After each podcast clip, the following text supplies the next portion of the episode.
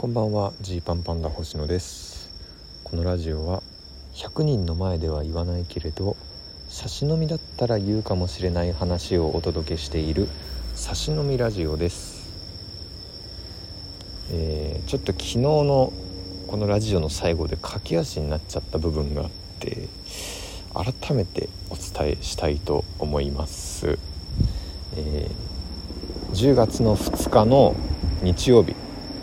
お昼じゅうにじに、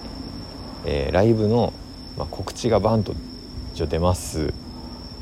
で、まあ、これはねバンと出ると言っても、まあ、トークライブではちょっと喋ったり、あとまあツイッターでもちょろっと書いたり、ラジオトークでもちょろっと喋ったりしている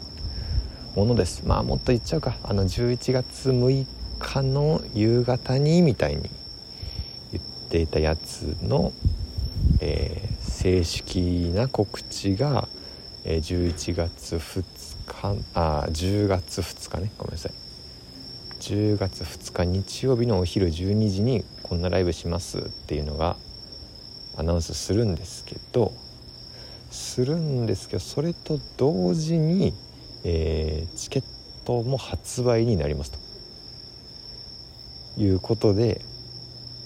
まあ、何を危惧しているかというとですよ、まあ、どれくらい売れるか正直分かりませんね。わかりませんけれども、万が一、えー、すぐにすぐにっていうか、まあ早めに売り切れた時にですね、万が一早めに売り切れた時に、その エスエヌエス 見てなかったと、その瞬間 エスエヌエス を見ていなくて、えー、そんなライブがあるっていうののアナウンスも知らなくて、でご後からこう見て、あ、そんなライブやるんだ、えー、じゃあ行きたいなと思ったら、もう会場チケット売り切れてましたってなったら嫌だなと、いつも応援してたのにみたいなことになりかねないじゃないですか。でそのリスクをこう潰したくて潰したくてのお話ですね。うん、なので、えー、事前にこのふつかのお昼じゅうにじに発売するからねということを伝えたかったということなんですよ。えー、ちょっとねいろいろ聞かれたので、まあ、一応言っとくと、えー、いらっしゃる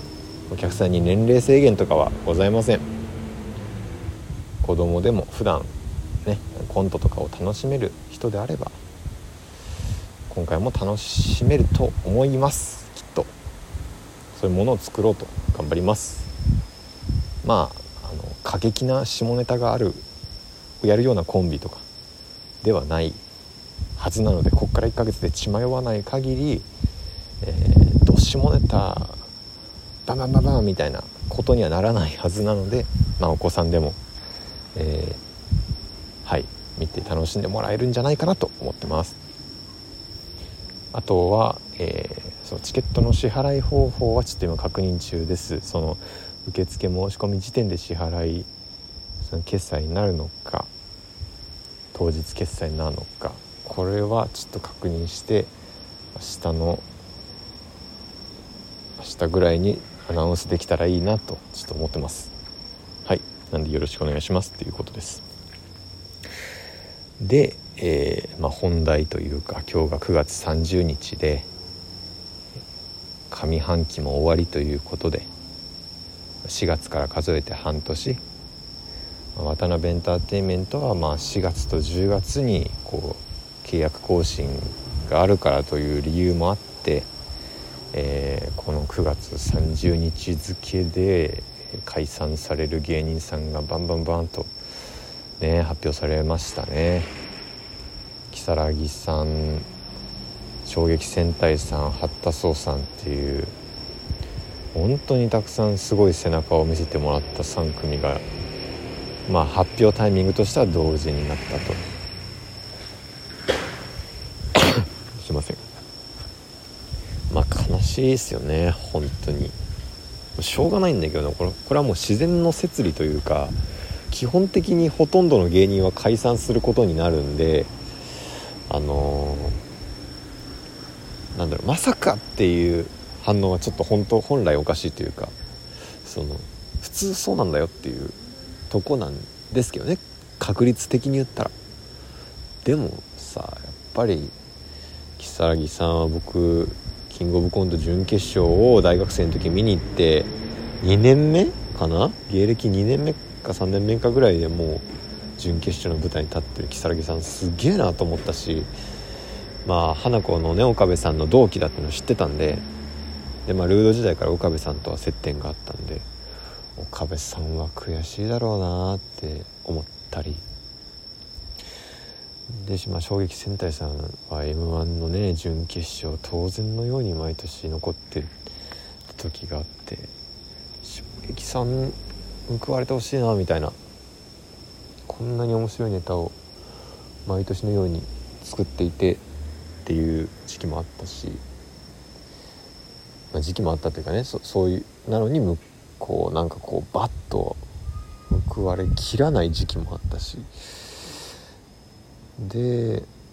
まあ、八田荘さんがもう事務所ライブで無双して、八田荘さんがいたら優勝できないじゃんっていう時期をね、僕たち渡辺所属してからも実際過ごしたし、まあ、そんなすごいなっていう尊敬できる先輩方がっていうのは、うん、そ統計上はそういう人が多いよと思ってても、ここの人たちですらかよってなりますよね。うん。まあいろんな事情があるだろうし、理由とかはそれぞれいろいろあるんだろうから、僕らみたいなまだろくねんめの芸人がどうこう言えることじゃないんでね、まあ、これから先の人生が本当に、えー、なんか人生をねこう お, たお互い楽しく過ごせたらいいよなって思いますね。でこの、うん、期間もね、まあ、芸人やってた期間もきっと素晴らしい方だろうなっていうのは思いますね。あ、まあ、まあ続けられる人もいるか、ちょっとややこしいこと言っちゃったけど。で、まあ、渡辺エンターテインメントに絞って言うと、そのもう相当な相当な数最近解散してまして、もうさ、僕らまだろくねんめですけど、もうちょっと上の方になってきつつあるんですよね。その上の方々が結構ライブに出なくなったり、渡辺を離れたり、芸人を辞めたりされてて、でまあ、まあ、これはいろんなね事務所ライブの体制の話とかもあると思うんで、まあ芸歴が上だからとかそういうことじゃないんですけど、なんかこのうんこのねこのあっという間にあっという間に上が消えてってってる感覚っていうのがね正直ありますよね。であるタイミングを境にやっぱりそういう時期が来るんだなとか、まあ僕たちだってね芸歴ろくねんめですから、うーん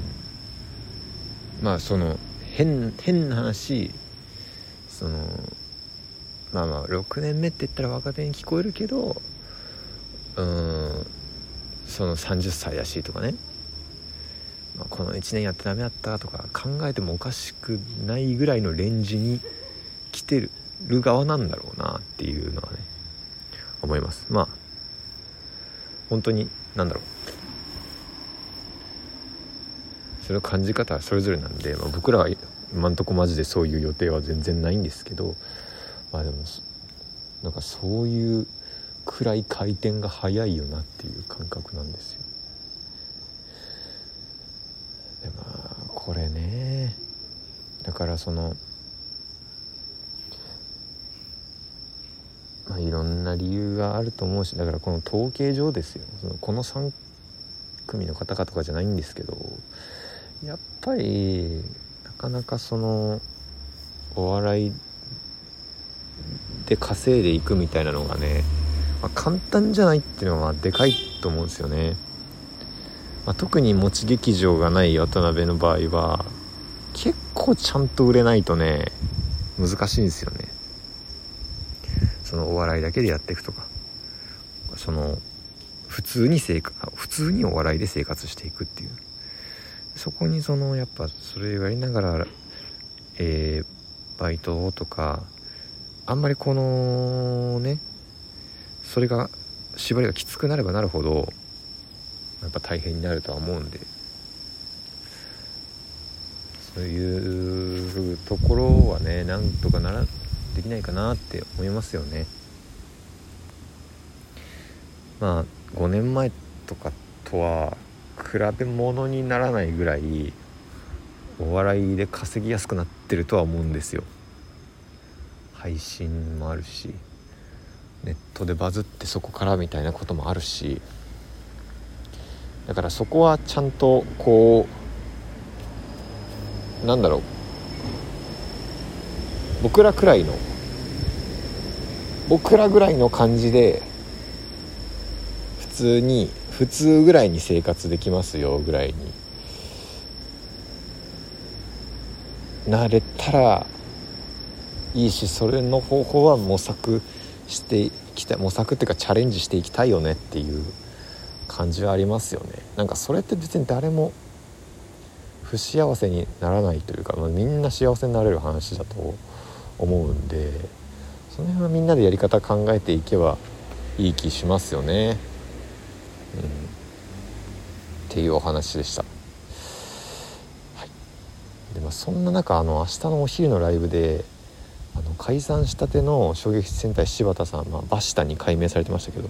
ど、バシタさんが企画ライブに出るって、この一発目いきなり小竹正義感の企画ライブ